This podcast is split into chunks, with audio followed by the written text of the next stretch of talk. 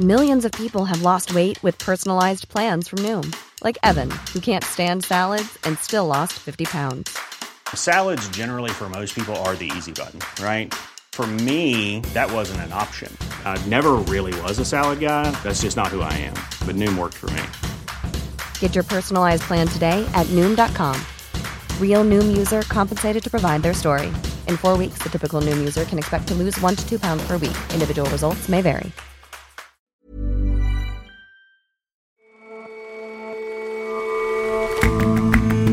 Hello and welcome to The Intelligence on Economist Radio.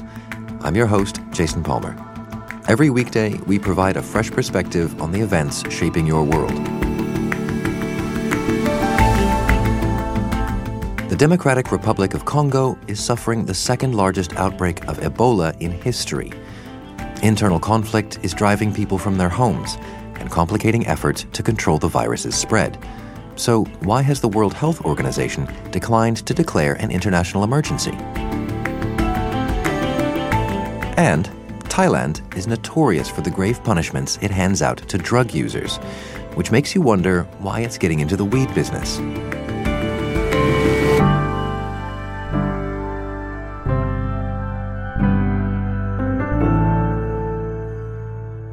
First up, though,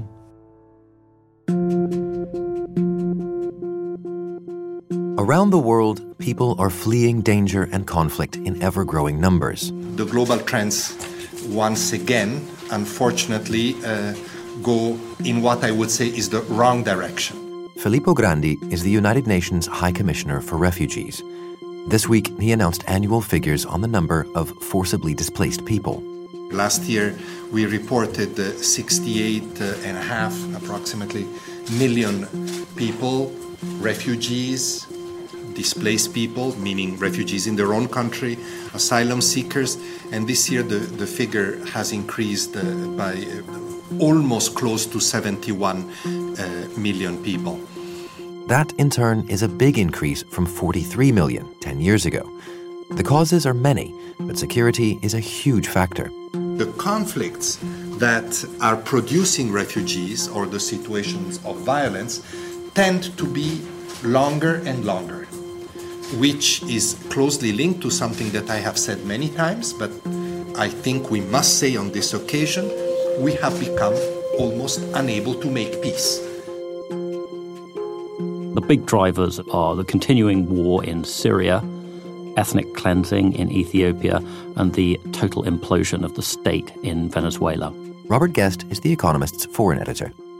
Ethiopia is a, a, a startling and, an interesting example. What's happened there is uh, generally thought to be a good political development that an authoritarian government has, has chosen a reformist prime minister who's taken over, and he's promising free and fair elections in 2020. Problem is that a bunch of parts of the country have thought if there's going to be free and fair elections, it really matters who controls the area that we're in. So you've seen quite large scale ethnic cleansing of more than a million people driven out of the areas where they're in a minority by the groups that are in the majority. Another place that looms large in the report is Venezuela. It's stunning the degree to which a, a once prosperous country has reversed course uh, under the Chavista regime now run by Nicolas Maduro.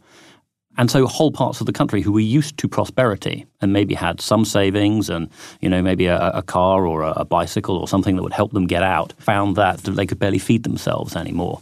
And so you've seen a big exodus of people into neighboring countries. But it's, it's absolutely huge. I mean, it's more than a tenth of the population of the country have fled. And these kinds of floods of people, uh, largely into neighboring countries, must have quite some effect on the neighboring countries. Yes, well, in the West, people tend to think of the refugees who, who make it to the West, which is a tiny proportion of the total, uh, and which looks incredibly dramatic on our TV screens, but hasn't had a very big effect on, on lives in those countries. The vast majority of refugees go to neighbouring countries because they're closer, and these are quite often poor people who do not have the means to go much further. And for those neighbouring countries, the effect has been mixed. Colombia is a really interesting case in point. They have a very long uh, and barely policed border with Venezuela. They know that these people are desperate. They know that many of them are of Colombian origin. And so they haven't tried to stop them getting in. Uh, in fact, we uh, had dinner with the president of Colombia, Ivan Duque, a couple of days ago, and asked him, you know, why haven't you tried to stop them getting in? And he, he, he gave a very interesting response. It was not just that they figured they couldn't stop them, it was that they didn't want to stop them. Said these are, you know, we have a, we need to have a, a fraternal attitude to these people. They're our brothers. They come in. If they come in legally, we can count them. It makes it easier to register them, help them, make sure that when they work, they work legally and don't undercut locals. But also, he said, and this is very interesting, you know, someday these people are quite likely to go back.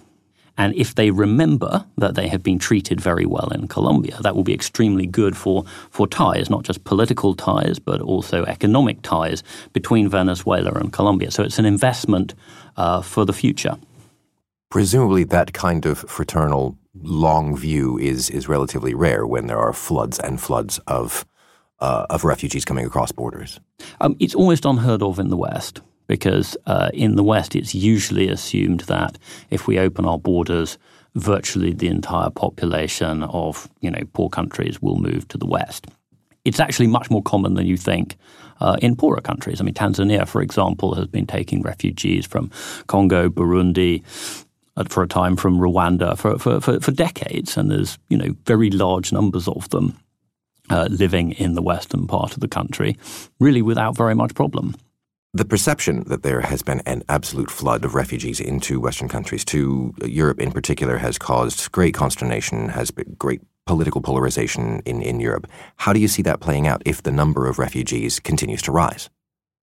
Well, the number of forcibly displaced people is going up in the world, but it's not going up in Europe. It's fallen dramatically from the peak in 2015 to 16 uh, because the, the borders have been closed. It's incredibly difficult to get across the Mediterranean into places like Italy and Greece now, um, and people are being turned away. So, what's what we've seen in, in, in the past year is an increase in other parts of the world, and there's no reason why that would have an effect on Western politics because what caused anti immigrant sentiment to bubble up and polarize politics in the West was television pictures of people from poor countries coming into visibly European places. But when you see uh, refugees going from South Sudan into Uganda, that doesn't look anything like anyone coming into Europe, and that's not going to have any effect on politics in Europe at all. But in, in the meantime, there are still quite a few governments hosting quite a few refugees. What what sort of policy recommendations would you make for a government hosting a, a large number of refugees? The most important thing you can do with refugees is to let them work. If you don't let them work, then they become a drain on the public purse. Uh, and then people start to resent them, and then that can lead to all manner of conflict. Um, but if you let them work, they support themselves, um, and you know you're doing them a huge favor, and they'll they won't forget it. It's much easier for refugees in Turkey to work than it is for refugees in Sweden, and that's why Turkey has been able to absorb a spectacularly larger number of refugees from Syria without uh, major social unrest caused by that. Robert, thanks very much for coming in. Thank you.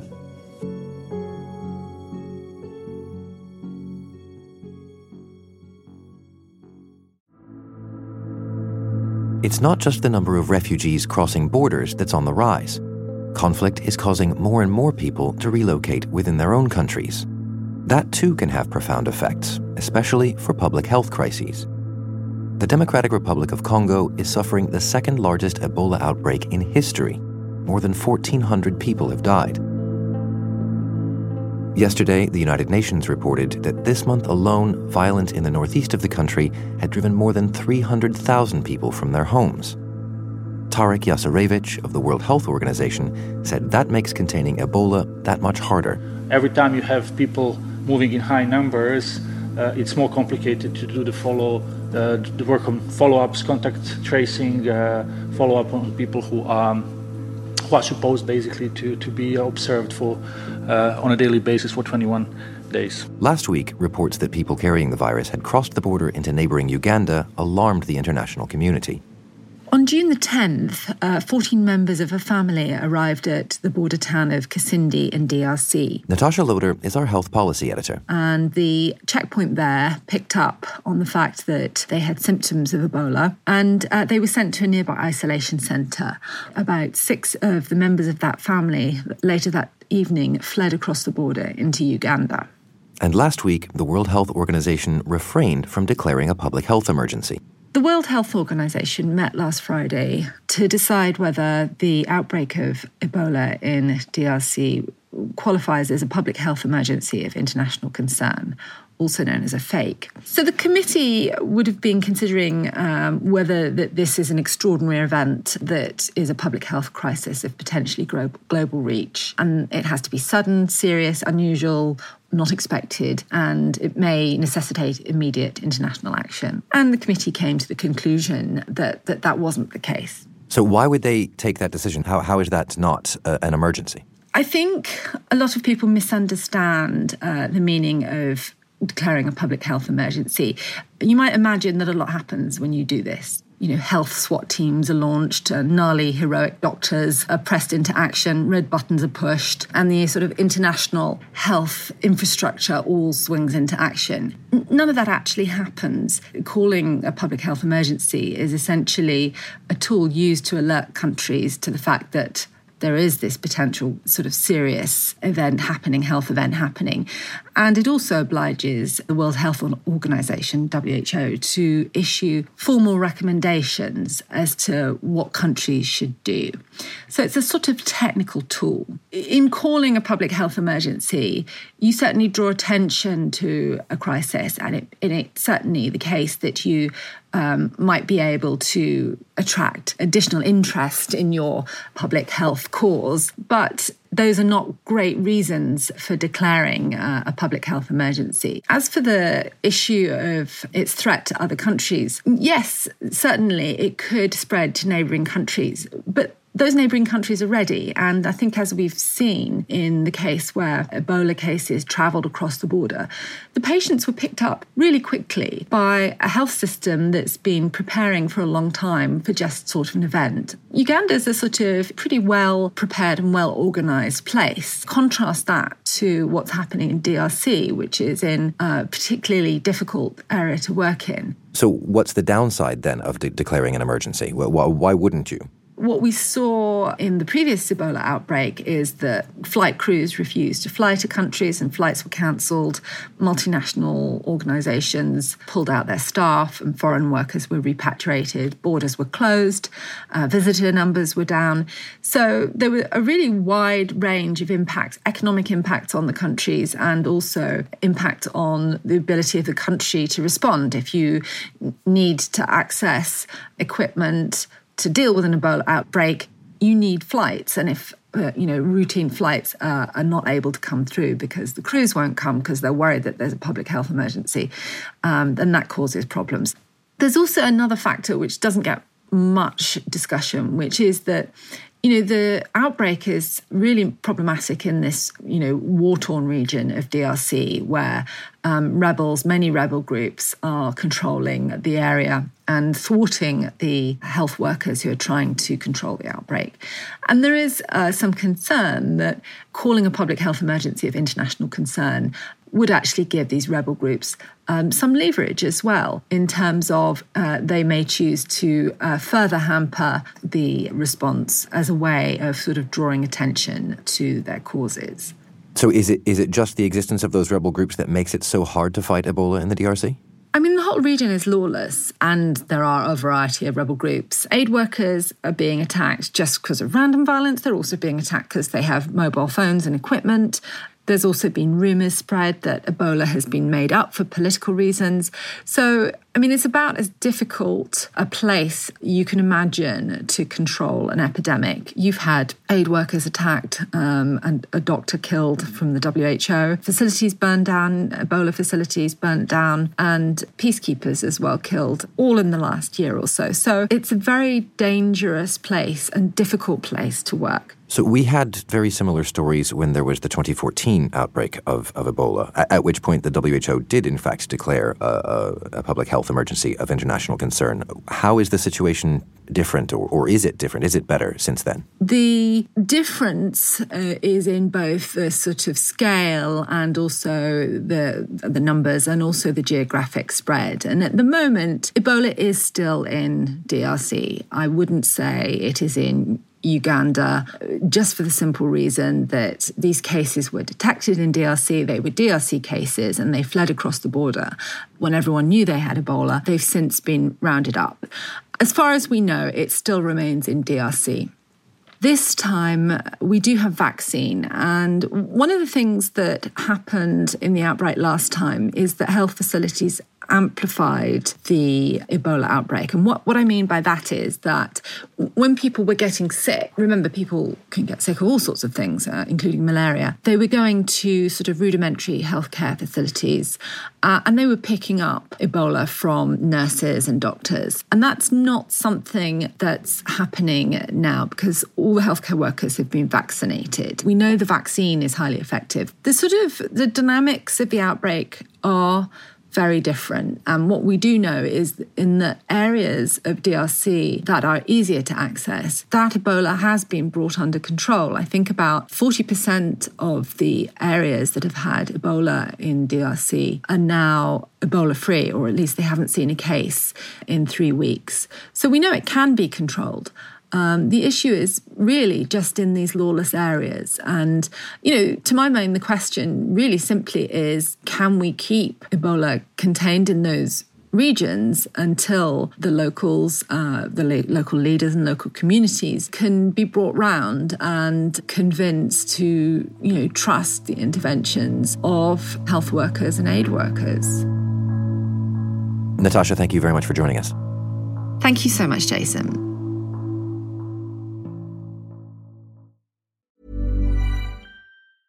It's that time of the year. Your vacation is coming up. You can already hear the beach waves, feel the warm breeze, relax, and think about work. You really, really want it all to work out while you're away. Monday.com gives you and the team that peace of mind. When all work is on one platform and everyone's in sync, things just flow wherever you are. Tap the banner to go to Monday.com.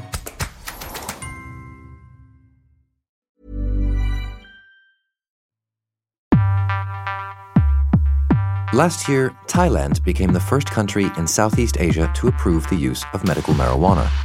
A government run facility opened near the capital, Bangkok, earlier this year to grow the drug. So, the Thai government is trying to create a medical marijuana industry. And as part of that, it built this incredibly expensive facility. It spent over $3 million on a pot plantation, an indoor medical marijuana facility, which is just 100 meters square. So, really tiny. Edward McBride is The Economist's Asia editor. What it lacks in size, it makes up for in high tech gadgetry. The plants are bathed in a warm pink glow for 20 hours a day. There are special sensors to make sure that would be stoners don't sneak in and pinch some of the marijuana. It's state of the art facility. So, why is the Thai government doing this? Well, it, it, it is slightly mysterious, uh, I, I must admit, from the outside. Someone high up in the government has clearly decided that Thailand should be in the vanguard of the medical marijuana industry in Asia. They, they passed this law recently legalizing medical marijuana, and the facility that's just been built is the upshot of that law. But there wasn't a great groundswell of support for this. There wasn't a big campaign. There isn't a sort of big change in the Thai public perception of, of drugs, it, it's clearly a decision that's come from the top in the hope that this will be a, a lucrative industry for, for Thailand to become involved in. So, beyond the government's official push for marijuana cultivation, how much pot is, is being grown in Thailand? Thailand has plenty of other pot plantations, none of the others are legal, of course. And also, marijuana is grown quite widely in the region. So on the street, marijuana costs as little as sort of uh, 10, 10 Thai baht. That's about 30 US cents for a gram. And needless to say, the $3 million facility is not producing it quite that cheaply. And where does this fit in sort of with the consumption in, in other ways? I mean, what are the attitudes around recreational marijuana smoking? So interestingly, the Thai populace as a whole is quite anti-drugs. Way back in 2003, the Prime Minister of the day, Thaksin Shinawatra, started what he called a war on drugs. He encouraged the police and vigilantes to go after drug dealers. Two and a half thousand people died just in a couple of months, and that was very popular. People felt that drugs had got out of control.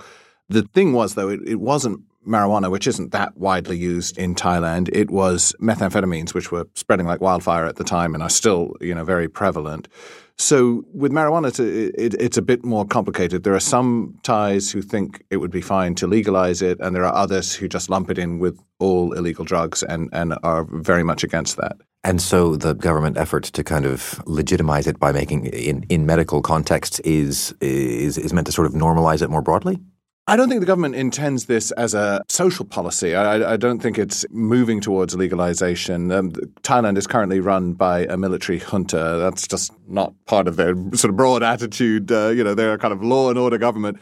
There was a party that that advocates legalization that did quite well in the recent elections, and that because it's sort of politically independent, probably will end up being drafted into the coalition government that's due to be formed shortly. I think the original impetus behind this very expensive plantation was simply to try and build an industry. And I think people who see it as a harbinger of a broader legalization are probably thinking a bit wishfully. I doubt that's on the cards as long as the generals stay very influential in Thai politics. Edward, thank you very much for your time. Thanks for having me.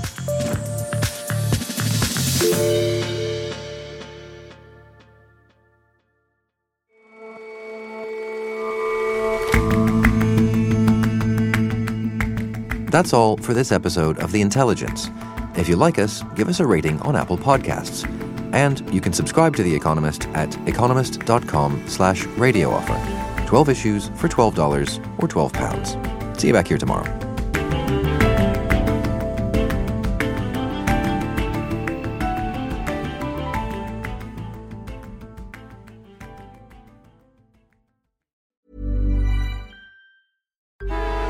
Traffic jams, tailgating, pileups. Ugh, the joys of driving. How could it get worse? The federal government wants to have a say in what you drive. That's right. The Biden administration's EPA is pushing mandates that would ban two out of every three vehicles on the road today. Don't let Washington become your backseat driver. Protect the freedom of driving your way. Visit EnergyCitizens.org. Paid for by the American Petroleum Institute.